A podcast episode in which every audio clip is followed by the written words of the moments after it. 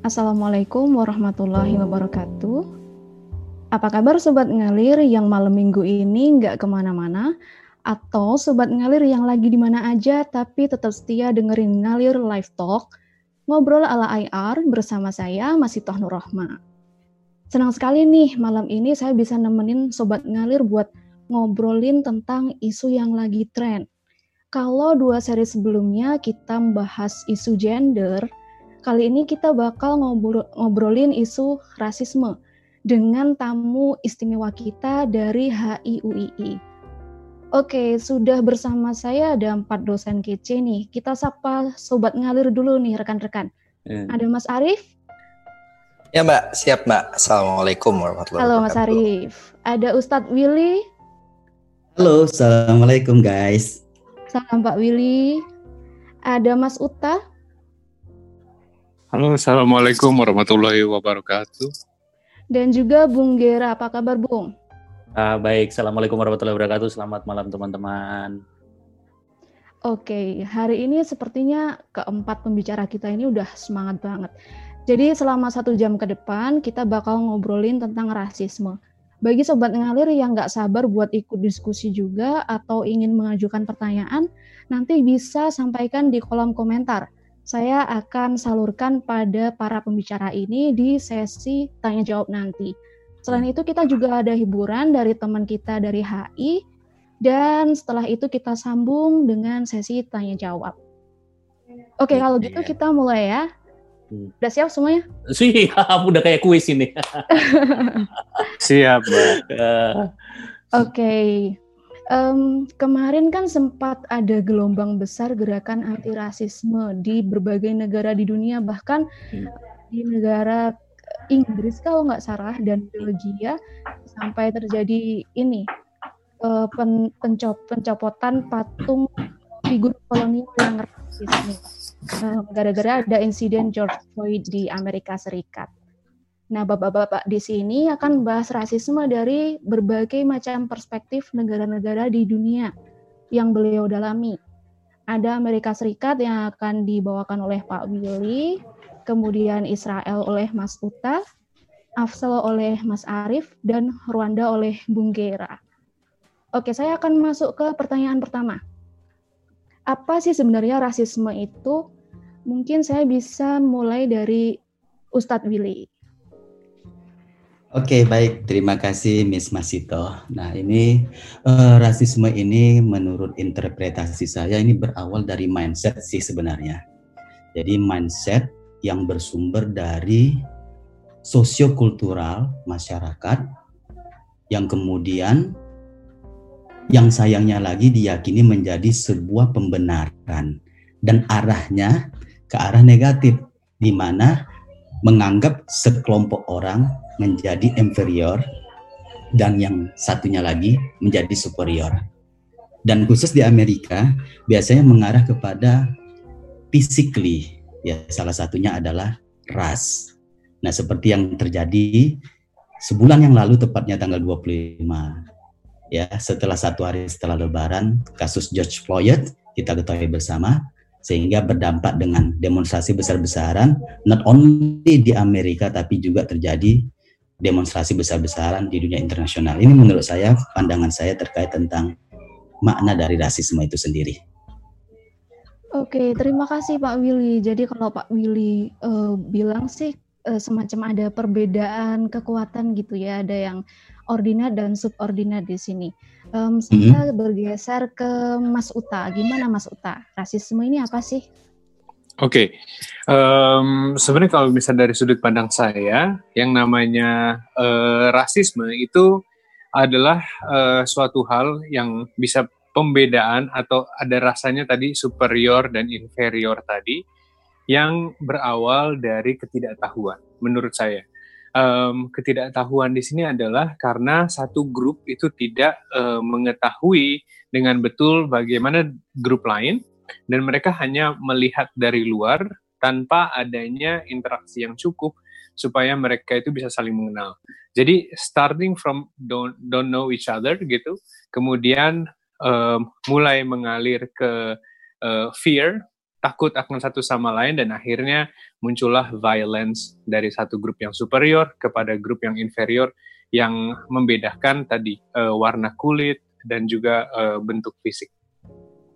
Oke, menarik kali Mas Uta ya.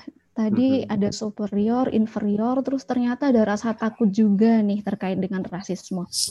Karena kita kurang berinteraksi gitu, terus kita nggak tahu sebenarnya uh, orang lain itu seperti apa, sehingga kita mungkin terbawa mindset kita.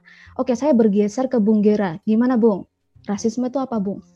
Kalau saya lihat dari sisi pribadi ya, uh, jadi rasisme secara mudah, secara mudah sekali itu gini.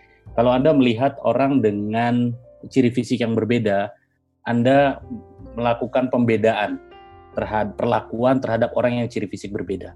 Saya misalnya melihat orang dengan ciri fisik tertentu, lalu saya me, apa namanya membedakan perlakuan saya dari orang lain terhadap dia gitu. Itu itu merupakan rasisme dalam level mikro ya. Jadi uh, nah kenapa bisa terjadi perbedaan itu? Karena ada sebuah label, ada sebuah stereotip yang melekat yang di bawah alam bawah sadar saya terhadap orang-orang dengan ciri fisik tertentu. Sehingga uh, misalnya uh, orang yang misalnya ya, mohon maaf ya, misalnya tinggi terus kemudian berkulit uh, putih misalnya, lalu kemudian uh, hidung agak mancung, oh dia itu biasanya adalah orang-orang yang kejam. Nah, begitu ketemu dengan orang seperti itu, saya meman dari mulai pandangan aja udah mulai sinis. Nah, itu berarti sudah mulai ada rasisme benih-benih rasisme kecil. Dimul terus kemudian mungkin saya punya perilaku eh, nggak uh, mau dengerin dia. Nah, itu udah udah mulai. Apalagi kalau sampai saya uh, menyakiti. Nah, itu itu taraf paling tinggi.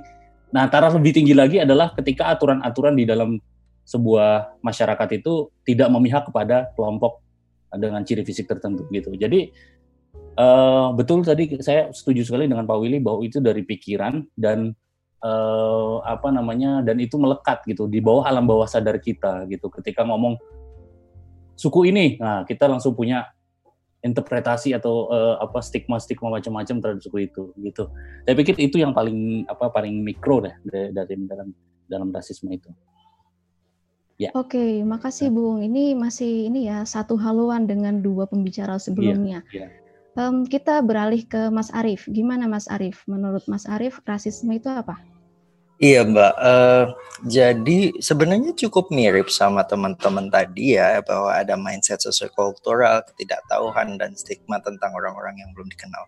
Tapi saya mau highlight sesuatu uh, terkait rasisme yaitu adanya kekerasan struktural sebagai konsekuensi dari stigma-stigma uh, tadi yang yang kemudian uh, diarahkan terhadap orang-orang tertentu nih kekerasan struktural itu uh, berarti bahwa uh, saya melihatnya bahwa kekerasan yang namanya kekerasan itu uh, kemudian menghalangi orang-orang untuk bisa memenuhi kebutuhan. Nah, yang saya pikir konsekuensi kemudian selanjutnya dari rasisme itu adalah kekerasan ini bahwa uh, stigma itu menghalangi mereka atau menjadi peng, menjadi alat yang digunakan sebagai orang-orang Eh, yang digunakan oleh orang-orang tadi untuk menghalangi kelompok tertentu dengan identitas dan stigma tadi untuk memenuhi kebutuhannya gitu. Nah tadi seperti dibilang Bung Gera, ada yang sederhana seperti uh, apa ya uh, hal-hal kayak cuman ada sentimen aja nih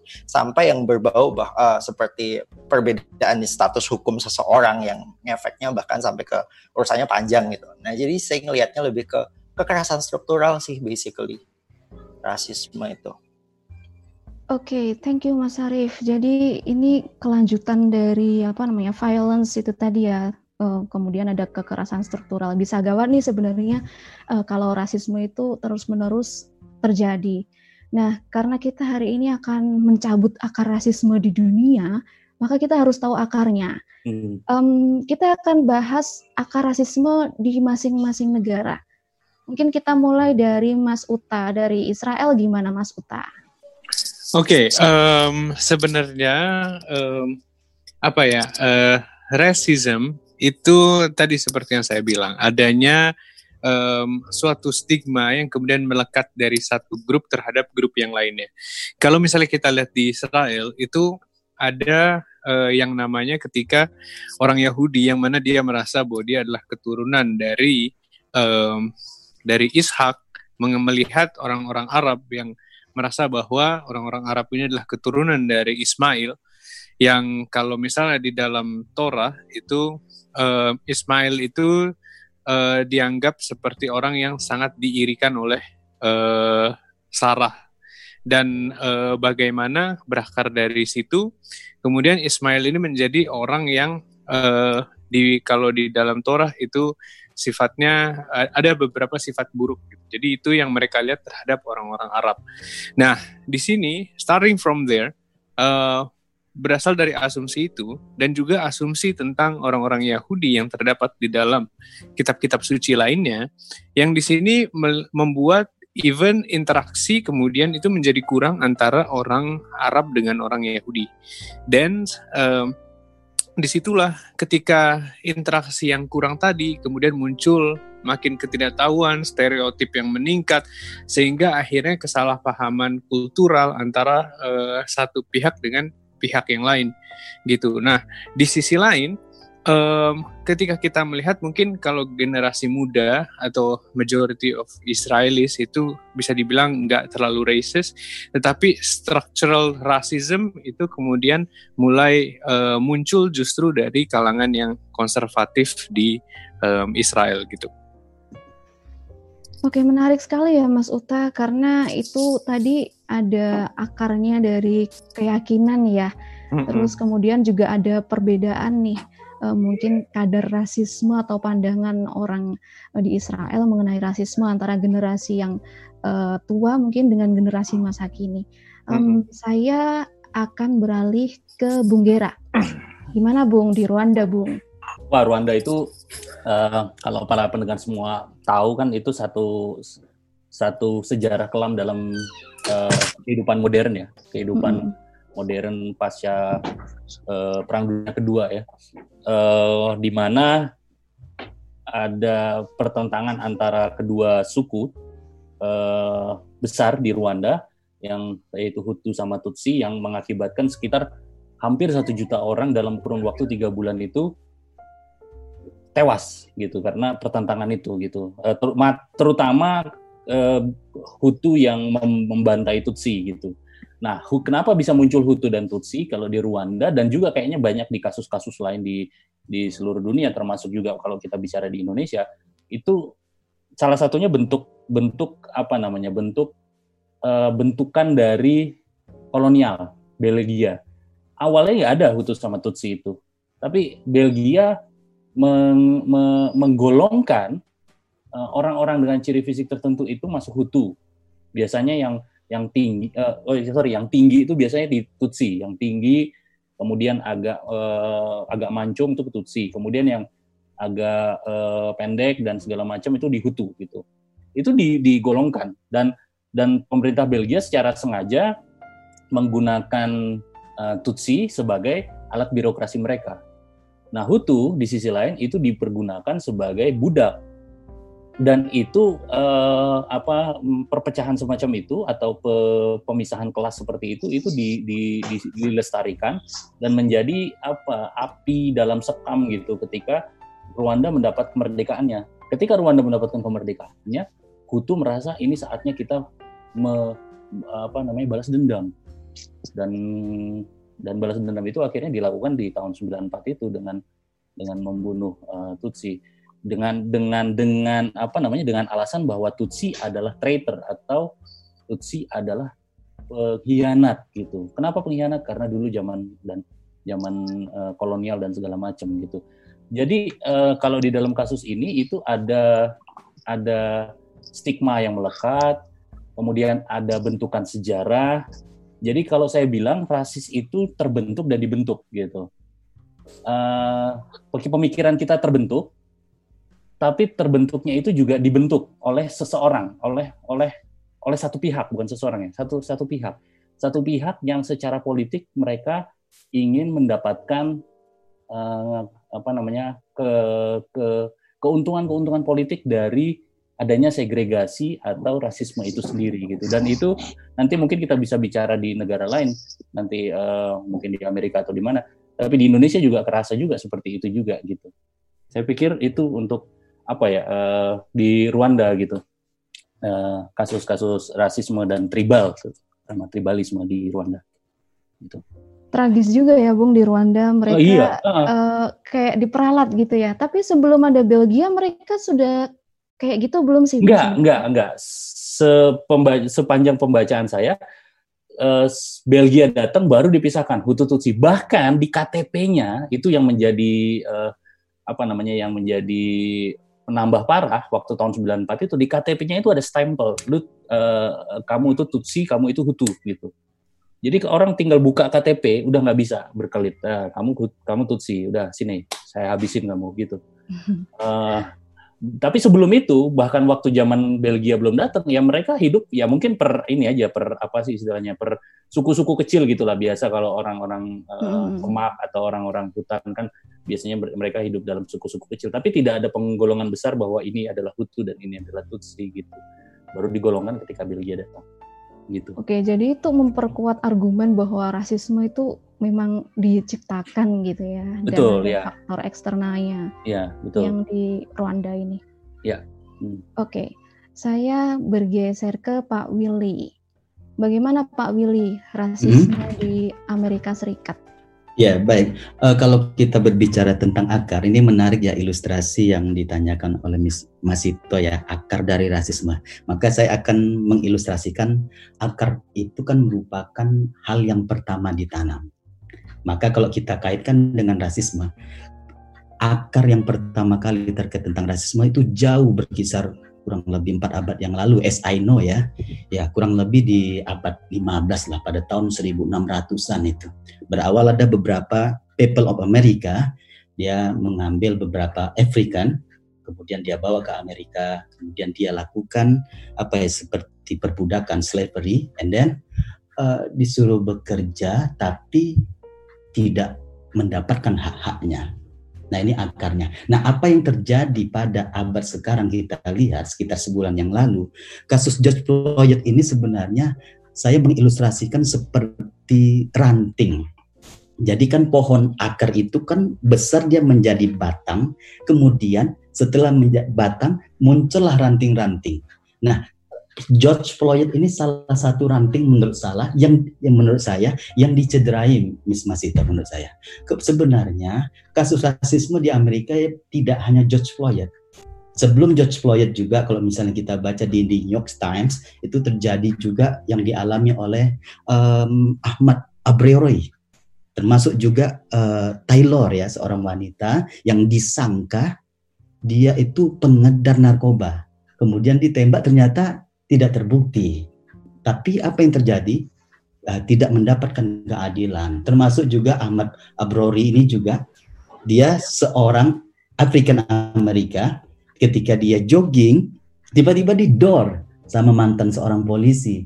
Tapi karena tidak diusut sampai pada akhirnya berita ini viral, akhirnya baru diusut. Nah, jadi memang yang kita sayangkan juga Miss Masito ya Amerika ini kan kita kenal bersama bahwasanya negara yang menjunjung tinggi human right, menjunjung tinggi keadilan.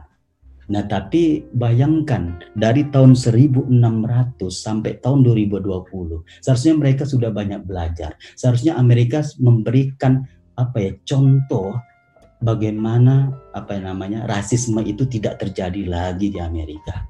Nah, jadi memang panjang sekali akar apa namanya sejarah dari rasisme ini terjadi di Amerika.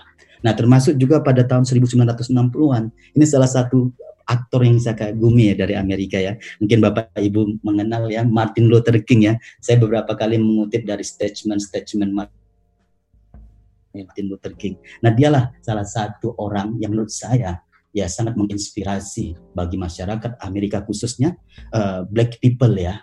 Nah, jadi memang dia sempat menggaungkan, mensoundingkan uh, tidak ada rasis. Artinya hak dan hak itu harus sama, tidak hanya uh, color people ataupun black people jadi sama semuanya. Ini ini akarnya panjang sekali. Tapi yang seharusnya Amerika bisa memberikan apa ya contoh lah kepada masyarakat dunia internasional bahwasanya mereka betul-betul apa ya tidak ada ruang untuk rasisme itu. Tapi in effect kita perhatikan dan kita saksikan bersama nah kasus George Floyd ini mencederai dan menambah catatan sejarah Amerika melakukan tindakan rasisme. This Baik. is my opinion. Jadi ini di Amerika Serikat PR-nya besar sekali ya Pak Willy.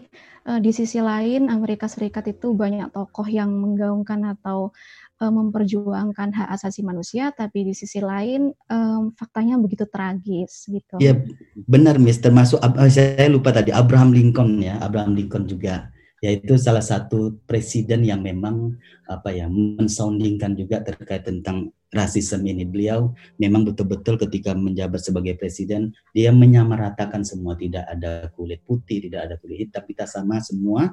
Nah nah bahkan saya ingat lagi yang satu hal ini Miss Masito ini menjadi menarik bahkan ini true story ya betul-betul terjadi di mana ada seorang white color menikah dengan black color.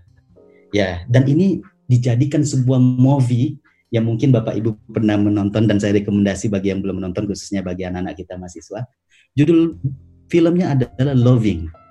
Nah, ini dua orang sepasang kekasih yang akhirnya menikah, tapi setelah menikah akhirnya dipenjara dikarenakan ada misgeneration ya, misgeneration ya. Jadi arti ada perbedaan ras warna kulit. Yang satu Richard berkulit putih, sementara Mildred berkulit hitam. Tapi oleh regulasi pemerintah Amerika waktu itu tidak boleh menikah dua warna kulit yang berbeda. Nah ini sangat ironi menurut saya ketika kita menggaungkan Amerika merupakan negara yang menjunjung tinggi uh, keadilan, menjunjung tinggi human right. Itu Miss Masita yang bisa saya tambahkan.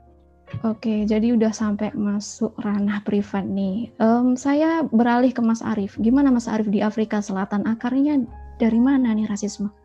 Iya Mbak. Um, kalau di kasus Afrika Selatan itu kan sebenarnya mirip kayak di US ya Pak Willy karena antara black dengan white ya, antara kulit putih dengan kulit hitam. Nah, uh, kalau sebenarnya dirunut lebih jauh. Uh, uh, tadi Pak Willy sudah sebutkan tentang sejarah uh, tentang dulu seperti apa, tapi saya merujuk lagi lebih dalam yaitu lebih ke perbudakan. Karena pada waktu perbudakan bahkan sejak awal zaman Yunani saja uh, pertemuan ke antar ras itu sudah terjadi dan pada waktu itu terjadi penggolongan-penggolongan berdasarkan klasifikasi mereka lebih tepat dengan pekerjaan yang semacam apa dan apesnya orang-orang kulit hitam itu karena diidentikan dengan fisik yang lebih tinggi, lebih kuat, lebih tahan dengan panas, mereka kemudian mendapatkan pekerjaan-pekerjaan yang kasar. Jadi dari situ kemudian dibenarkan oleh uh, scientific. Nah ini yang saya pengen saya tambahkan. Ada alasan-alasan saintifik yang disebutkan oleh beberapa orang ilmuwan seperti Darwin, ada Blumenbach juga yang kemudian di Jerman dan ini menjadi akar dari uh, Berlin Conference kalau uh, teman-teman uh, familiar dengan itu di mana uh, bangsa-bangsa Eropa kemudian merasa bahwa mereka adalah bangsa-bangsa yang lebih baik secara ras bahwa mereka dilahirkan dengan kualitas yang lebih baik, uh, seperti lebih cerdas, lebih tahan dengan kondisi segala macamnya itu.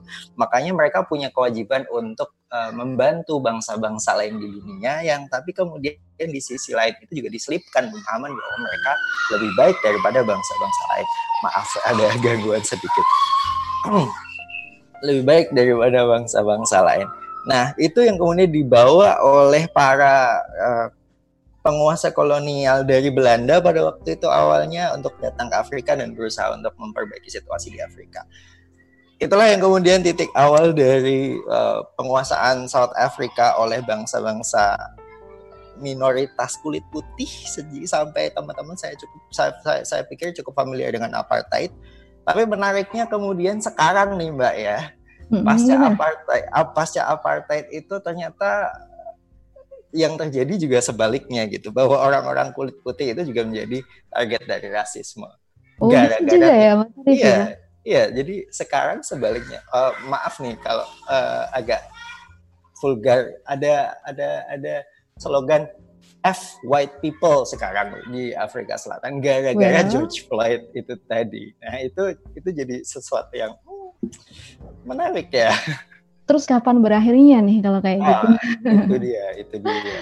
Oh terus uh, respon dari negara gimana Mas Arif dengan situasi um, seperti ini?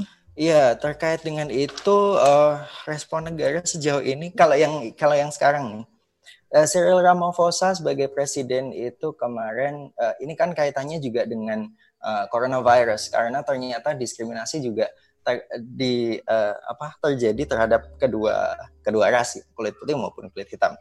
Nah, Cyril Ramaphosa sih secara pribadi uh, mengecam itu, kemudian yang berusaha dia lakukan adalah lewat South Africa Human Rights Commission. Tapi kemudian saya yang saya sayangkan adalah pada pada dasarnya South Africa eh, apa kayak Komnas HAM-nya Indonesia, Komnas HAM-nya South Africa itu pada dasarnya juga terdiri dari orang-orang kulit hitam yang rasis dan orang-orang kulit putih yang juga rasis gitu. Jadi uh, saya uh, apa ya?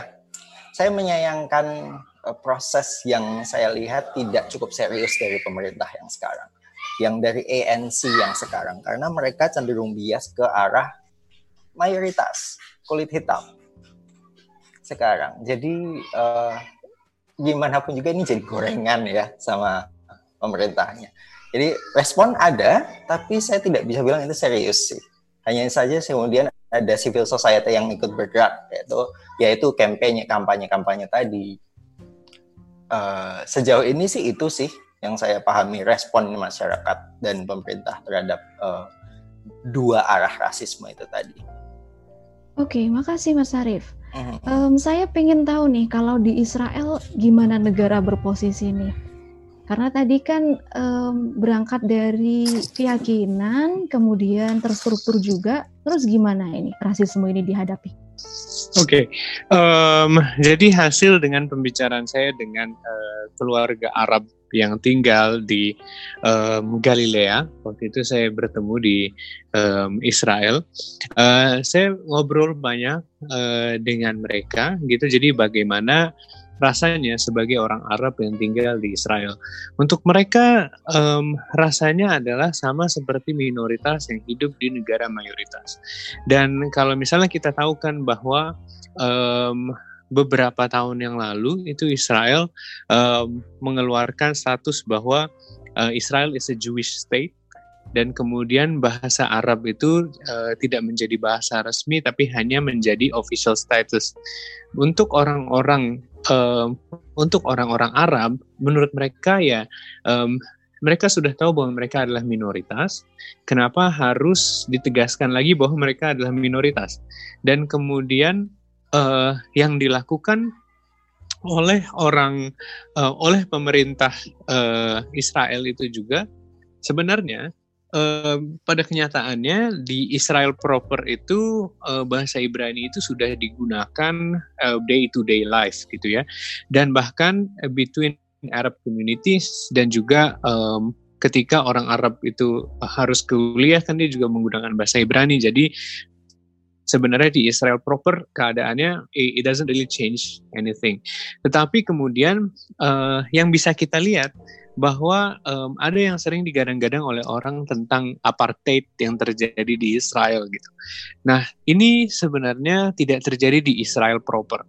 Jadi tidak ada yang namanya apartheid di Israel proper. Sebenarnya tidak terlalu kelihatan perbedaan antara orang Arab dengan orang uh, Yahudi di Israel proper gitu ya. Tetapi kemudian ketika kita melihat tepi barat contohnya, maka di situ kita akan bisa melihat antara um, Palestinian settlements, eh sorry, antara Palestinian villages dan juga kemudian yang terkurung somehow oleh Israeli settlements di tepi barat. Padahal seharusnya tepi barat itu gradually harus dikembalikan ke Palestina. Tetapi yang terjadi sekarang adalah makin banyak Israeli settlements itu ada di tepi barat dan keadaannya itu mengurung si uh, Palestinian villages. Jadi orang dari Palestinian villages kalau misalnya dia mau dari misalnya contoh dari Ramallah dia mau ke Hebron, maka dia harus melewati checkpoint, dia harus keluar dari uh, wilayah yang memang dikuasai oleh Palestina atau um, di sini wilayah A itu melewati wilayah B yang mana itu dikuasai secara sivil oleh Palestina tapi militernya oleh Israel. Dan kemudian uh, wilayah C yang full dikuasai Israel baru dia harus masuk lagi ke uh, checkpoint untuk masuk ke wilayah yang Palestina. Dan this this one is actually what called apartheid in a way. Karena mirip dengan konsep Bantustan yang ada di um, misalnya South Africa. Jadi orang Bantu hanya tinggal di Bantustan dan yang di luar Bantu itu white. Nah di sini juga Palestinians tinggal di dalam dan sementara orang yang um, Israelis tinggal di luar. Tapi di Israel proper ini nggak terlalu bisa kelihatan adanya um, apa systematic racism yang sampai sebegitunya. Meskipun memang ya um, the Arabs still feel like they're the minority living in majority country of Jews gitu. Oke, okay, terima kasih Mas Uta atas pandangannya. Mungkin kita banyak uh, dapat insight baru ya dari pengalamannya Mas Uta juga pernah ke sana, melihat langsung. Um, Oke, okay, saya ingin bertanya kepada Pak Willy, nah, gimana hmm. nih Amerika hmm. Serikat merespon? Kayaknya dia selalu terdepan di dalam segala hal. Benar nggak Pak Willy? iya, jadi memang apa tuh namanya? Um, sebenarnya Amerika sudah merespon ya terkait tentang kasus yang terakhir terjadi ya, yang dialami oleh uh, African American yaitu George Floyd. Uh, cuman yang disayangkan adalah um, Eh, respon dari negara itu tidak secepat yang diharapkan oleh masyarakat. Karena ya ketika George Floyd meninggal dunia, ya informasi yang beredar bahwa polisi yang menindih George Floyd dengan lututnya di tanah itu sampai George Floyd meninggal hanya dipecat saja sehingga akhirnya apa namanya berdampak gelombang protes dan demonstrasi khususnya di daerah Amerika ya dan berdampak juga di dunia internasional. Nah jadi memang uh, apa namanya uh, kurang cepat saja saya kira waktu itu negara merespon terkait tentang ini. Nah setelah setelah banyaknya demonstrasi dan gerakan-gerakan terkait tentang apa namanya seperti uh, Black Lives Matter, nah maka di situlah baru pemerintah setempat mengambil kebijakan jadi disangka uh, diberikan hukuman bagi polisi tidak hanya dipecat tapi dipidanakan saja, dipidanakan juga. Nah, oleh karena itu uh, itulah yang dilakukan oleh negara. Dan sampai saat ini saya kira uh, uh, keadilan itu terus di apa namanya uh, sidang itu terus dilakukan. Nah, tapi kita tinggal menunggu bagaimana uh, putusannya. Saya kira itu. Cuman masyarakatnya memang ya tadi karena memang kejadian ini kan berulang-ulang ya, tidak hanya yang dialami oleh George Floyd.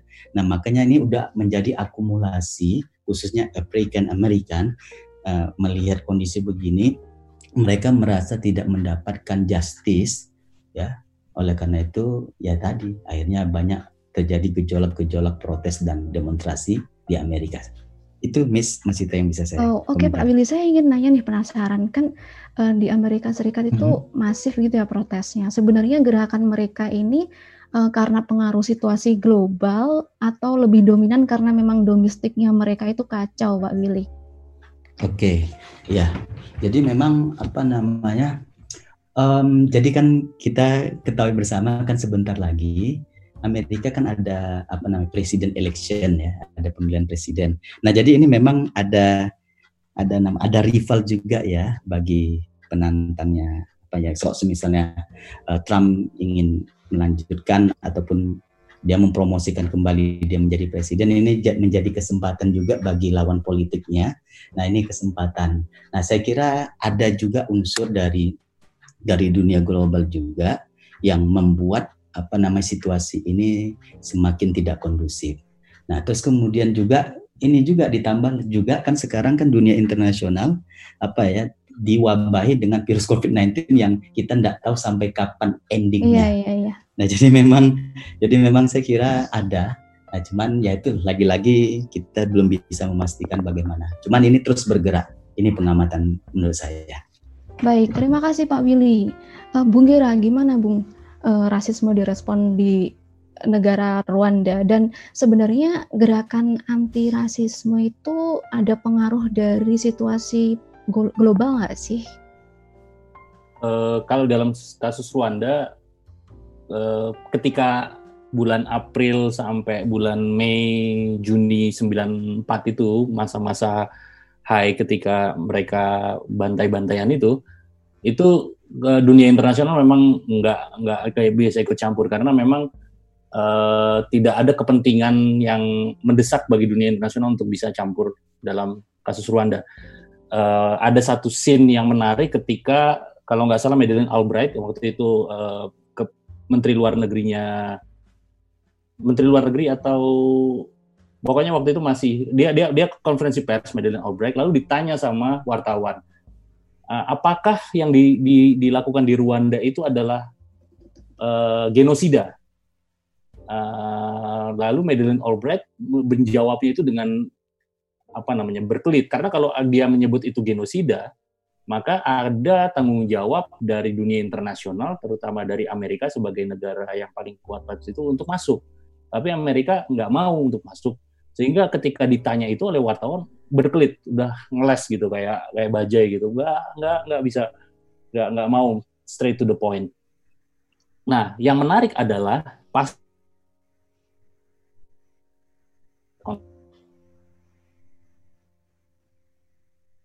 saya mau highlight bahwa uh, di level individu itu ada upaya restart dari nol.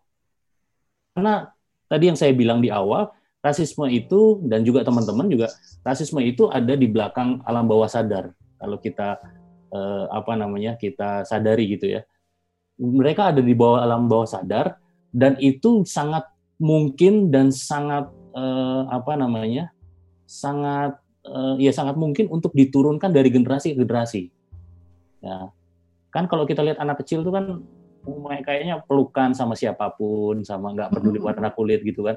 Tapi begitu misalnya anak saya gede, eh kamu jangan main sama orang itu, orang itu uh, orang sini. Nah orang-orang sini itu biasanya gini gini gini. Justru nah, baru terus yang ngajarin ya. makanya bapaknya yang ngajarin atau bahkan sekolah sekolah yang ngajarin atau bahkan ini. Jadi Nah, yang dilakukan oleh Rwanda itu restarting dari nol. Generasi-generasi yang anak-anak itu itu diterapi yang mereka traumatik dengan dengan dengan konflik yang uh, uh, apa namanya luar biasa itu. Itu diterapi melibatkan psikolog mereka di di disatukan. Jadi generasi baru Rwanda ini mereka ya mungkin yang namanya konflik ya kalau misalnya gelas pecah pun kalau kita pakai eh, apa namanya pakai putih telur kita tempel juga masih tetap rapuh ya tapi paling tidak dari generasi ke generasi itu itu mulai di, dipulihkan gitu loh. Sehingga mungkin yang akut dia di ada di level eh, orang tua. Yang apalagi yang mereka yang benar-benar menjadi pelaku di tahun 94 gitu yang sekarang masih berusianya udah 50 atau 60 atau eh, 40 gitu ya. Nah, tapi lama kelamaan kan mereka akan digantikan oleh orang-orang yang ada di bawahnya yang mungkin lebih sadar. Nah, itu itu yang proses itu yang dilakukan oleh Rwanda yang uh, dan di situ melibatkan dunia internasional juga pada saat itu. Cuman pada saat hari H eh, konflik itu itu benar-benar nggak ada yang nyentuh, nggak ada yang mau intervensi dan itu uh, apa tragedi dunia bukan hanya tragedi nasional aja tapi tragedi dunia gitu. Oke, thank you Bung Gera. Ya. Nggak uh, kerasa nih kita udah setengah jam lebih. Kita akan break. Uh, ada jeda hiburan. Um, ada teman kita yang bernama Shabila Dinda akan mengcover lagu milik Billie Eilish uh, yang judulnya When the Party's Over. Oke, selamat menikmati Sobat Ngalir.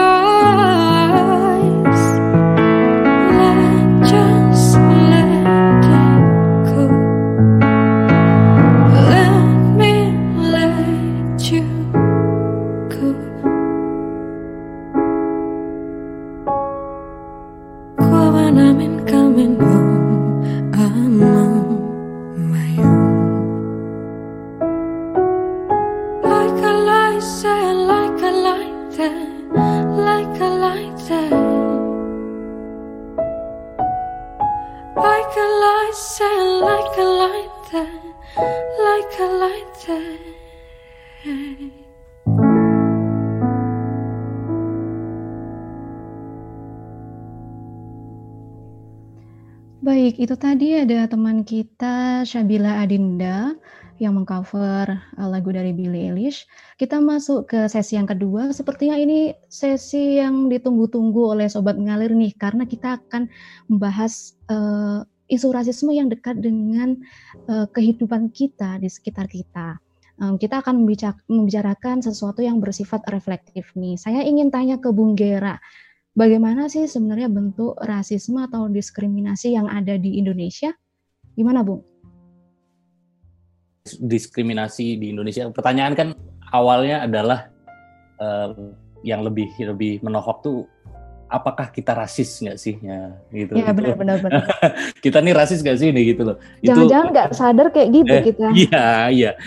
Uh, kalau secara umum sih ya, uh, dengan beberapa kasus saya masih mengatakan bahwa bangsa kita tidak bisa dibilang sepenuhnya untuk tidak rasis ya. Uh, ada gejala-gejala rasisme di beberapa uh, masyarakat dan mungkin juga kita juga ada di kepada masyarakat-masyarakat tertentu di itu secara nasional pun kita bisa dibilang masih uh, rasis gitu.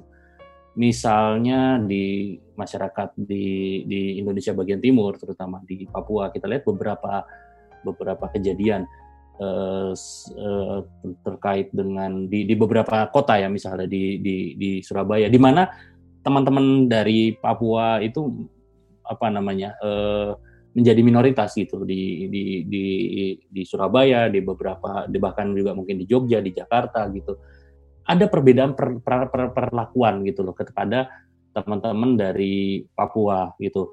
Ada juga mungkin uh, secara secara apa ya secara nah tapi ini kalau ini musiman nih biasanya nih. Biasanya di, situasi-situasi yang lagi-lagi panas politiknya itu terhadap um, etnis Tionghoa misalnya.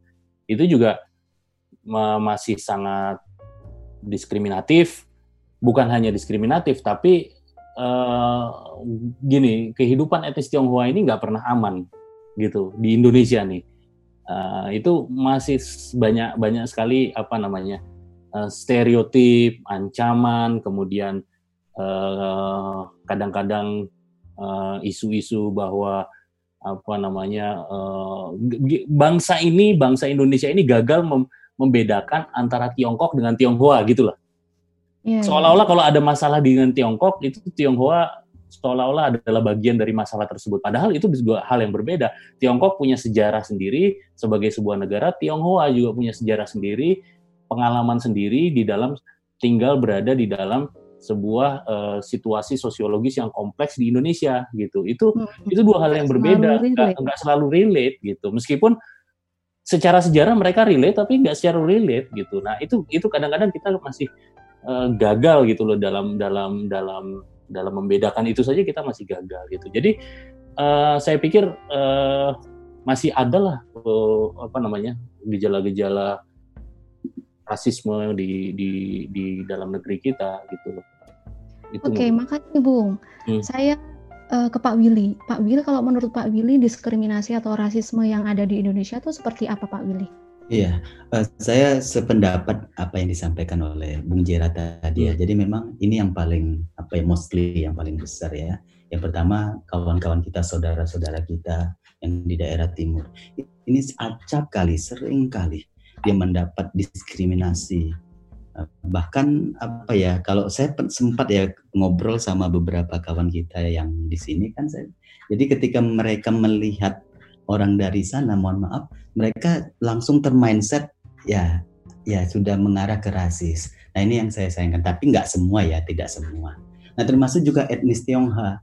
Terus terang Miss Masito, saya kan dari Medan. Iya, Tetangga bener. saya itu orang China. Hmm. Tapi saya bersyukur kita bisa hidup berdampingan.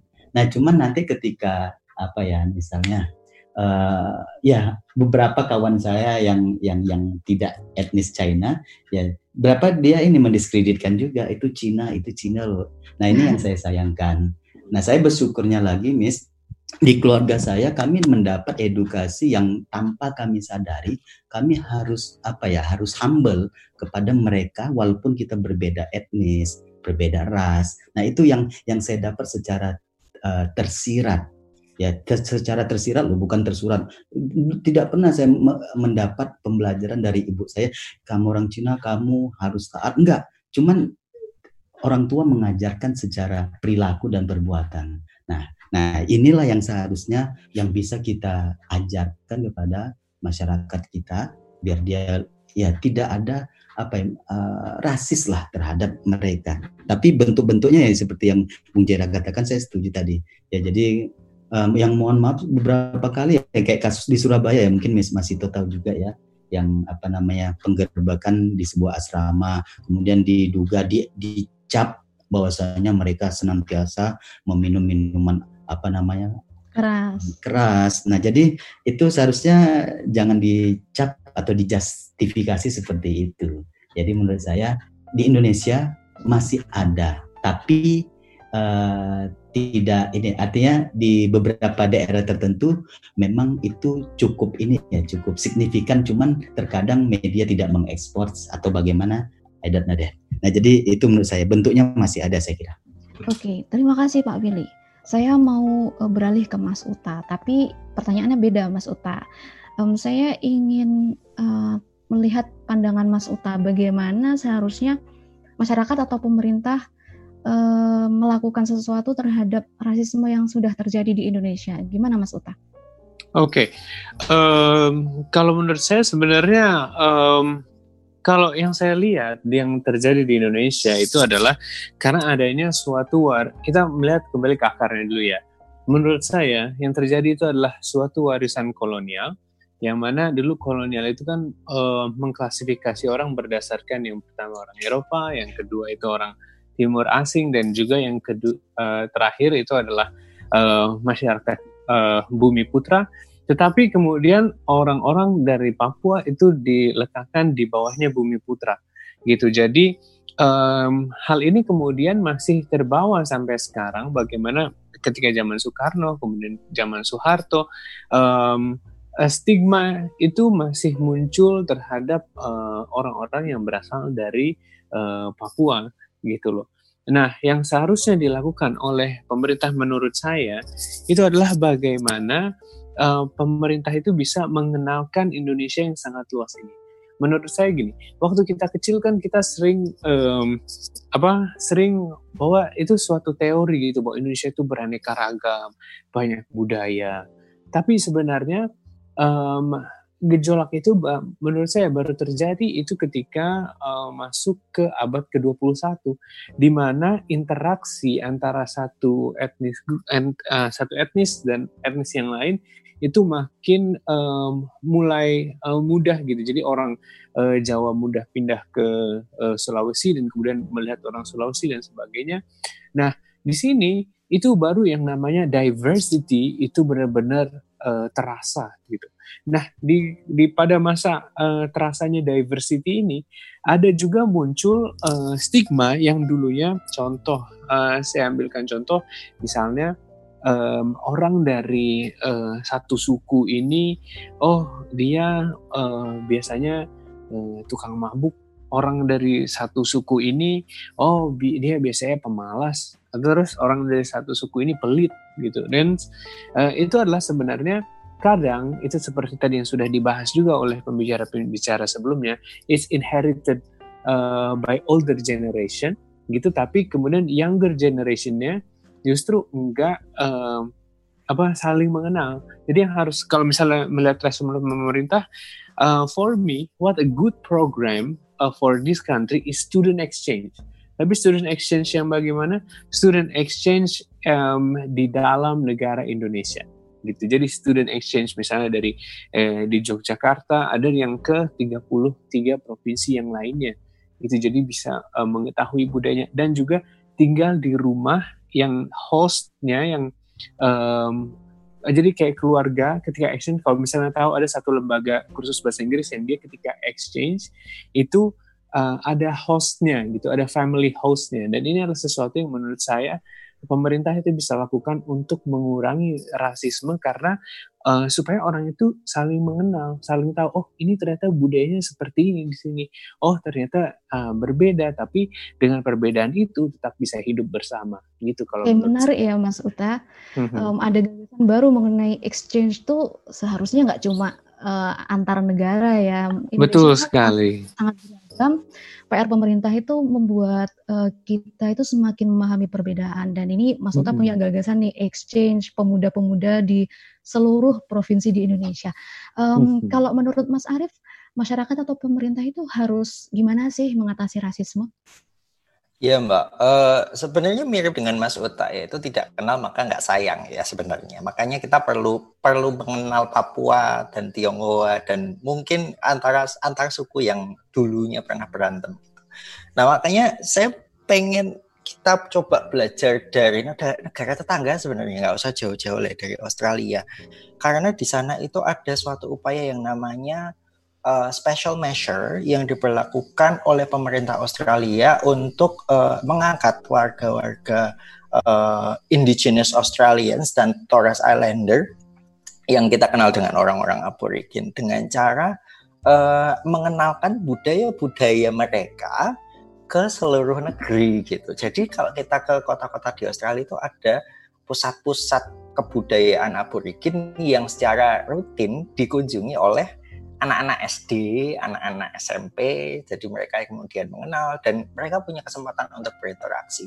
Sama saya setuju banget sama tadi uh, apa ya apa namanya usulannya dari Mas Suta bahwa kita perlu kenal mereka dengan cara student exchange tapi saya pikir harusnya upaya lebih keras itu yang dilakukan oleh mayoritas orang Indonesia bukan oleh minoritas yang sejauh ini jadi target rasisme itu karena kalau nggak kalau nggak gitu uh, kalau kita meminta mereka yang berusaha yo apa ya namanya mereka akan kewalahan sendiri. Dan kita juga perlu belajar sama upaya national reconciliation di Afrika Selatan, di Rwanda juga sih, di mana kemudian ada terjadi obrolan-obrolan yang mendalam. Uh, jadi uh, di Afrika Selatan itu uh, upaya national reconciliation antara orang kulit putih dan kulit hitam itu disiarkan secara nasional.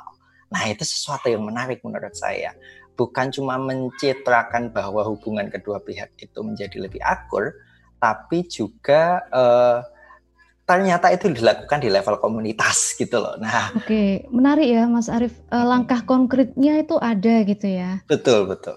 Mm -mm, itu yang harus kita pelajari mungkin ya untuk konteks Indonesia. Oke, um, saya akan langsung masuk ke sesi tanya jawab nih teman-teman di uh, channel YouTube kita udah rame ingin bertanya kepada para narasumber nih. Yang pertama dan dari Nurul Fakiriyah uh, bertanya secara historis rasisme anti Cina di Indonesia punya latar belakang panjang, apalagi tiga tahun terakhir semakin menguat, bahkan uh, terkadang dilakukan oleh aktor negara. Bagaimana solusi menghentikan rasisme semacam ini? Saya ingin uh, tanya ke Bung Gera, gimana Bu? Ya kompleks ya, karena uh, kalau kita dari dari sejarah saja, dari narasi-narasi sejarah yang sering kita dengar itu sangat sangat kurang mengenakan sebetulnya. Dan dan saya percaya betul bahwa uh, salah satu uh, senjata yang paling bisa untuk untuk menjadi merubah mindset masyarakat itu adalah melalui pelajaran sejarah gitu atau narasi-narasi sejarah yang sering kita dengar baik itu di dalam sekolah maupun di luar sekolah.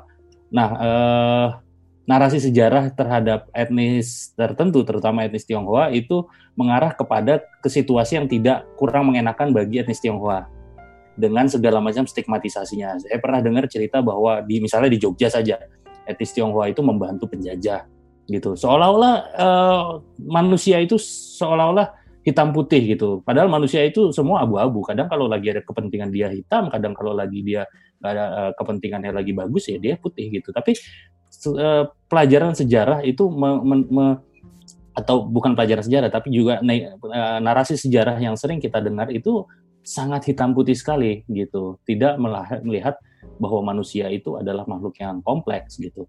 Nah uh, apa namanya itu itu sudah membekas. Nah, ditambah dengan warisan dari Orde Baru juga yang yang membuat uh, kesenjangan itu semakin besar antara antara apa namanya uh, jadi gini ketika orde baru itu etnis Tionghoa itu tidak diperkenankan karena ada uh, G30S itu itu tidak tidak diperkenankan untuk masuk ke dalam sektor-sektor uh, publik tapi di sisi lain, Orde Baru itu menjadikan kelompok-kelompok kecil Tionghoa itu menjadi konglomerat yang kaya, super kaya.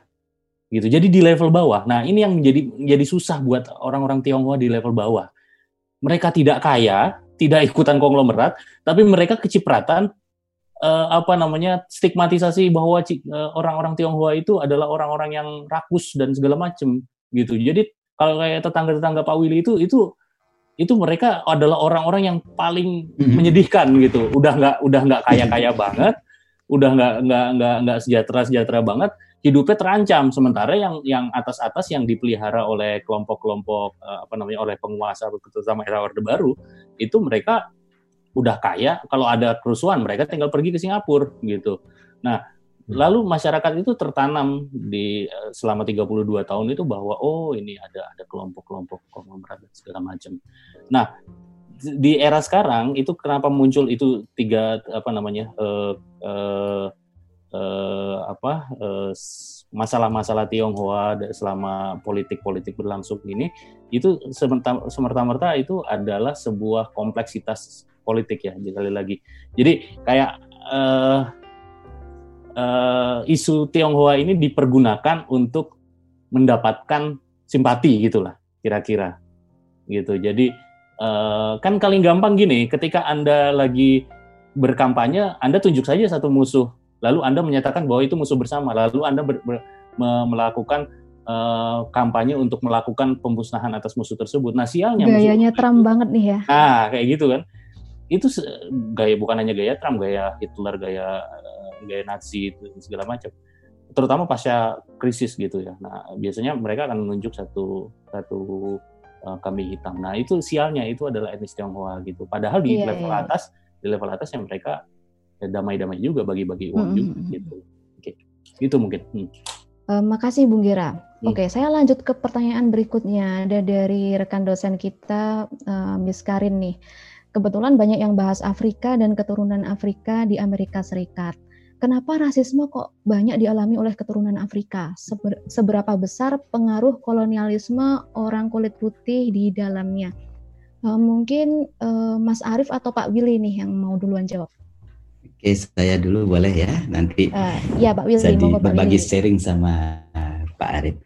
Nah, jadi memang uh, saya menjawab lagi-lagi kita nggak bisa terlepas dari histori ya sejarah. Jadi memang uh, berawal dari tahun 1600-an itulah orang Afrika yang dibawa ke Amerika, kemudian dijadikan budak, dia bekerja mulai pagi sampai malam, bahkan dikasih apa ya tempat untuk istirahatnya pun tidak layak. Sehingga ini terus berjalan berjalan sehingga menjadi mindset masyarakat oh bahwasanya masyarakat kulit hitam ataupun Afrikan Amerika itu di bawah kulit putih. Nah, jadi memang sam jadi saya kira ini perlu ada penegasan dan apa ya um, statement dari pemerintah. Jadi keteladanan pemerintah lah yang harus betul-betul ya kalau semisalnya terjadi ketidakadilan ataupun rasisme yang dialami oleh black color ataupun African American, maka pemerintah harus menindak tegas. Nah, kalau semisal ini tidak ditindak secara adil, maka saya pesimis kejadian George Floyd itu akan kembali lagi dengan aktor ataupun orang-orang yang berbeda. Jadi apa yang ditanyakan oleh Miss Karina itu menurut pandangan saya jadi memang kita nggak bisa terlepas dari sejarah sehingga masyarakat Amerika ini termindset lah bahwasanya mereka yang kulit putih menjadi superior di bawah kulit hitam. Nah, apa namanya yang inferiornya adalah kulit hitam. Nah, terus kemudian um, satu lagi apa? bagaimana kolonialisme orang putih di dalamnya. Mm-hmm. Nah, jadi memang uh, sebenarnya uh, kita, ya seiring berjalannya waktu, ya ini berawal dari apa ya adanya gerakan-gerakan apa namanya uh, black people ya mensoundingkan kemudian mereka terus mensuarakan sampai pada akhirnya ya berganti rezim, berganti pemimpin, maka beberapa kebijakan pun diganti pula. Nah, seiring berjalannya waktu, ini saya kira saya ada rasa optimisme juga jika misalnya pemimpin yang akan datang bisa mengambil pelajaran yang terjadi ataupun isu rasisme yang terjadi di Amerika. Ini saya kira menjadi apa namanya uh, great point ya bagi calon pemimpin yang akan memimpin Amerika membawa isu rasisme ini menjadi lebih humanis. Saya kira itu Miss Masito yang saya bisa komentari. Baik, terima kasih Pak Willy. Ini teman-teman benar-benar semangat nih, banyak sekali pertanyaannya. Uh, mungkin saya akan lanjut ke pertanyaan dari Tangguh, beliau dari Jakarta, bertanya bagaimana pendapat para pembicara tentang rasisme terhadap suatu atau suatu suku atau ras. Uh, yang menjustifikasi uh, gerakan self determination. Um, jika ada suatu suku atau ras, sebut saja uh, Papua merasa jadi objek rasisme, kemudian um, ada justifikasi tertentu dari kelompok-kelompok uh, yang mungkin menyatakan ingin melakukan self determination. Nah, di sini uh, bagaimana pendapat para pembicara? Saya mungkin ke Mas Arief dulu. Iya Mbak, uh, saya malah kebetulan kemarin juga lagi ngomongin secessionist nih di di kelas Eropa. Dan uh, kebetulan ada saya sepaham saya ada setidaknya dua teori yang membahas yang membahas tentang rasisme kaitan antara rasisme dan self determination yang terjadi di suatu negara satu wilayah. Yang pertama choice theory bahwa sebenarnya bilang bahwa sebenarnya ras itu bukan bukan alasan gitu jadi pada dasarnya uh, teori ini bilang bahwa ketika suatu negara itu, suatu wilayah itu mau merdeka, ya mereka mau merdeka aja, bukan karena kemudian ras mereka tertentu atau suatu kondisi tertentu. Kemudian yang kedua adalah just cause theory dan ini ini ini yang menarik karena uh, di just cause theory ini atau teori yang teori pembenaran yang adil bahwa suatu wilayah itu harusnya merdeka adalah salah satunya termasuk alasan rasisme tadi. Ketika memang terjadi suatu ketidakadilan di suatu wilayah, terutama yang menargetkan orang-orang dengan identitas tertentu, uh, ada beberapa variabel yang uh, diperhatikan yaitu apakah menargetkan orang-orang dengan identitas tadi atau sebenarnya mereka mendapatkan uh, uh, uh, atau sebenarnya mereka mendapatkan perlakuan yang sama baik secara ekonomi maupun secara uh, uh, dalam hal ekonomi, dalam hal hukum, dalam kehidupan sosial uh, terhadap ras mereka gitu. Nah ini yang kemudian uh, apa ya memicu dan uh, apa menjadi alasan kan uh, apakah kemudian itu bisa dibenarkan ya benar atau tidak itu saya akan bilang bahwa itu sesuatu yang relatif. Tapi ini bisa dijadikan alat yang kuat ketika memang diskriminasi itu terjadi di suatu wilayah gitu. Terhadap identitas tertentu gitu Baik, Mas Arief, terima kasih atas uh, pandangannya ya. Jadi mungkin bisa bersifat relatif, tapi juga bisa jadi landasan yang kuat. Saya lanjut ke pertanyaan berikutnya. Sebenarnya hari ini uh, kita udah habis nih waktunya, tapi mungkin saya akan kasih uh, sekitar 10 menit karena pertanyaan teman-teman yang sangat antusias. Ada Ibtihaj dari Tasik bertanya kepada Mas Utama, bagaimana pendapat uh, Mas Uta mengenai etnonasionalisme? Yang berbasis etnis uh, di Israel. Apakah mungkin sebuah negara etnonasionalis bisa demokratis secara bersamaan? Oke, okay. um, terima kasih pertanyaannya. Um, jadi sebenarnya pada kenyataannya Israel is still a democratic country yang mana uh, meskipun ada etnosentrisme dalam artian bahwa it's a Jewish state dan itu sebenarnya karena um, Knesset itu masih didominasi kemarin itu oleh um, bisa dibilang uh, kalangan partai-partai Zionis gitu. Jadi uh, etnosentrismenya itu sangat uh, keras di situ. Tapi bukan berarti bahwa semua partai di Israel itu um, Zionis gitu. Jadi ada beberapa partai juga yang dia pro terhadap orang-orang um, Arab gitu. Banyak kan adalah partai-partai yang uh, liberal. Dan kalau misalnya kalian tahu uh, pemilu terakhir Knesset itu adalah uh, sejarah dalam sejarah uh, di mana ada uh, orang Arab terbanyak di dalam Knesset gitu. Jadi um, it it can be still democratic gitu, masih bisa karena sistemnya di Israel itu um, sistem demokrasinya itu sudah berjalan. Nah, siapa yang bisa menghentikan sistem demokrasi ini? Ya tentunya adalah yang berkuasanya. Apakah yang berkuasa setelah um, terpilih dia berkuasa kemudian menerapkan hukum yang tidak demokratis atau um, tetap demokratis? Yaitu nanti based on uh, siapa yang berkuasa. Karena kalau demokratik kan gini uh, majority wins. Itu kalau misalnya demokrasi di mana pun itu berada.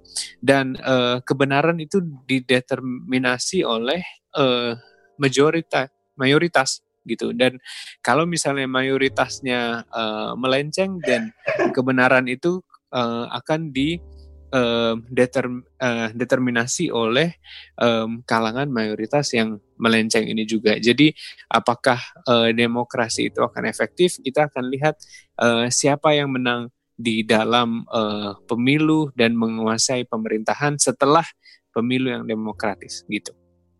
Oke, terima kasih Mas Uta. Menarik ya. sekali. Um, ini mungkin ada pertanyaan terakhir ya teman-teman.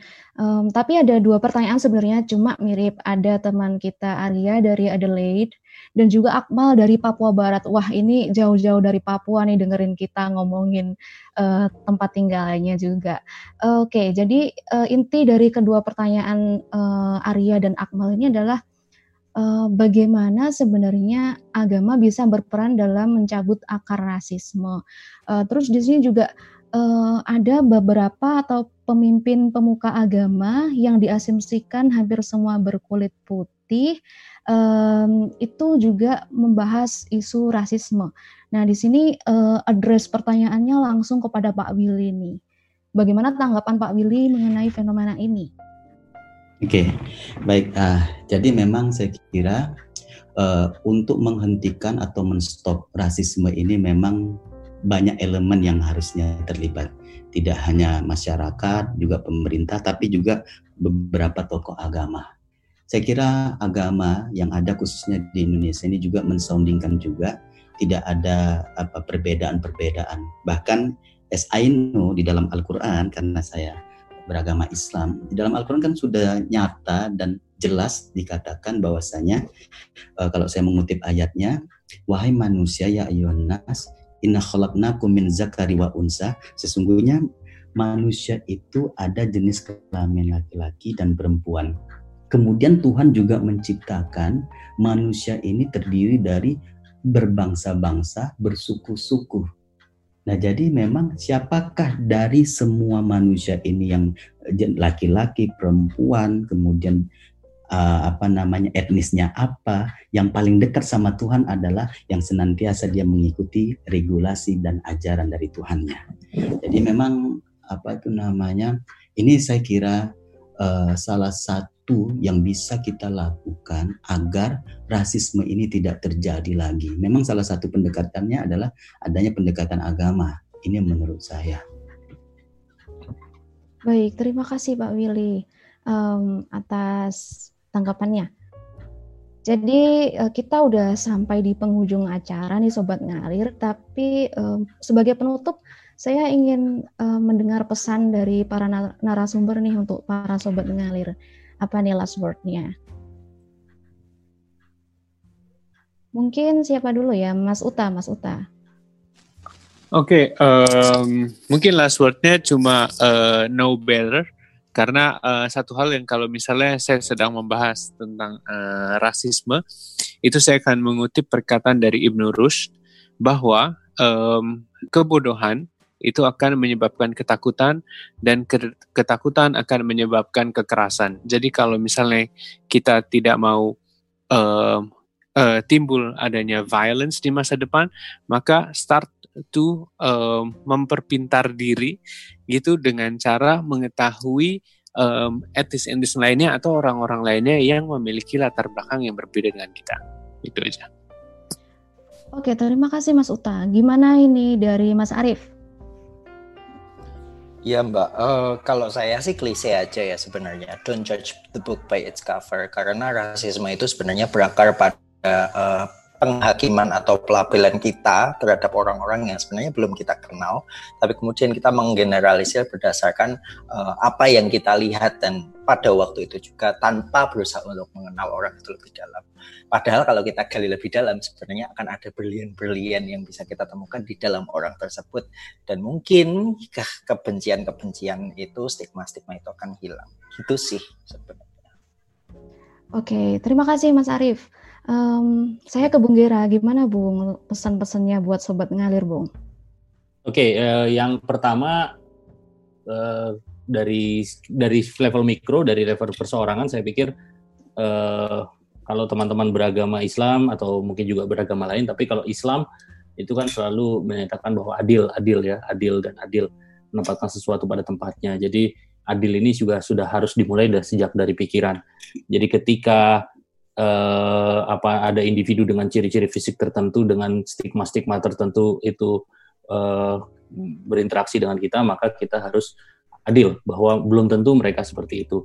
Setelah ada pembuktian, setelah ada pembuktian misalnya hukum atau mereka melakukan perbuatan-perbuatan tertentu baru bisa kita kita kita nilai bahwa oh ya mereka memang uh, apa namanya uh, misalnya berbuat onar atau apa. Tapi pun itu juga nanti kita kita ada hukuman dan manusia juga pasti bisa berubah. Itu yang pertama. Yang kedua adalah uh, tetap untuk bersifat bersikap kritis terhadap sejarah gitu ya. Uh, perlu diketahui bahwa sejarah itu adalah potongan fragmen-fragmen dan potongan fragmen-fragmen yang ditampilkan itu kadang-kadang itu adalah potongan-potongan fragmen yang yang dengan dengan tujuan-tujuan politik tertentu gitu sejarah keraton 300 tahun keraton misalnya kita kita paling cuma tahu berapa puluh tahun dan itu kadang-kadang kita mengeneralisir uh, keraton itu dengan hal yang sedikit itu padahal kita belum tahu uh, sejarah panjangnya gitu. Begitupun manusia, manusia itu hitam tidak hitam putih. Manusia adalah makhluk yang kompleks, manusia tidak ada yang jahat. Selevel uh, mungkin kita takut dengan John Kay pun dia punya sisi-sisi baik, dia juga punya sisi-sisi yang jahat. Saya pun demikian, Bu Masito pun demikian, punya sisi jahat, punya sisi jahat. Jadi tidak ada yang bisa mengeneralisir, apalagi di dalam sejarah bahwa manusia adalah manusia yang selalu hitam terus, atau selalu putih terus, atau selalu jelek terus, atau selalu uh, baik terus gitu. Jadi itu semua uh, apa namanya bisa kita apa uh, toleransikan ketika kita betul-betul terbuka dan kritis terhadap uh, konsep hmm, manusia itu sendiri gitu. Terima kasih. Terima kasih Bung. Um, saya ke Pak Willy. Pak Willy, mungkin ini tausiah pesan yang terakhir gimana Pak Willy? Baik, mungkin dua hal yang ingin saya sampaikan kepada seluruh pendengar ngalir terkait tentang rasisme ini. Yang pertama adalah saya mengutip satu pernyataan yang berbahasa Arab yang berbunyi la tahtakir mandunaka falikulli syai'in maziyah. Janganlah kamu menghina seseorang karena setiap orang itu memiliki kelebihan. Adapun yang kedua adalah saya terinspirasi dari surat Atin yaitu di akhir ayat Atin yang berbunyi alaisallahu bi ahkamil hakimin. Ini artinya apa? Artinya adalah kita tidak boleh mengejas orang. Bahkan hakim pun semisal dia memutuskan suatu perkara, putusannya bisa jadi salah. Karena yang sebenar-benarnya putusan dalam mengadili adalah hanya Tuhan. Oleh karena itu dua hal inilah yang menjadi pegangan dan saya mengajak kepada sobat ngalir agar jangan menghina orang karena setiap orang punya kelebihan dan yang kedua jangan mengejas orang karena yang mutlak menjadi jas adalah Allah Subhanahu wa taala. Terima kasih Miss Masito. Super sekali Pak Willy. Super sekali. Oh ya, tadi saya udah dengar pesan dari Mas Arief belum ya? Ampun, Mbak. Penutup, Mbak. Terakhir, Mbak. Oh, sudah? Yap, betul. Oke, terima kasih nih Bapak-bapak sudah berbagi dengan sobat ngalir. Mungkin saya bisa simpulkan ya uh, dari diskusi kita malam ini um, untuk menghadapi rasisme itu sebenarnya kita perlu know people better gitu. Uh, kemudian educate ourselves. Uh, bagaimana membuat pemikiran kita itu tidak terbawa stigma dan harus kritis terhadap sejarah sehingga kita tidak menerima uh, segala sesuatu pengetahuan itu secara mentah-mentah. Um, saya sebenarnya ingin mengutip kata-kata uh, dari Pak Dino Jalal ini ketika menghadapi rasisme dan juga ketidakadilan uh, speak up, stand up, and push back. Baik, terima kasih Pak Willy, Bung Gera, Mas Arief, dan Mas Uta sudah meluangkan waktunya. Terima kasih. Sama-sama. Sami-sami. Uh, juga terima kasih buat Sobat Ngalir yang sudah stay tune sampai akhir. Kita tunggu series berikutnya dengan topik yang lebih menarik. Semoga obrolan kita malam ini membawa kebermanfaatan buat kita semua. Wassalamualaikum warahmatullahi wabarakatuh. Waalaikumsalam.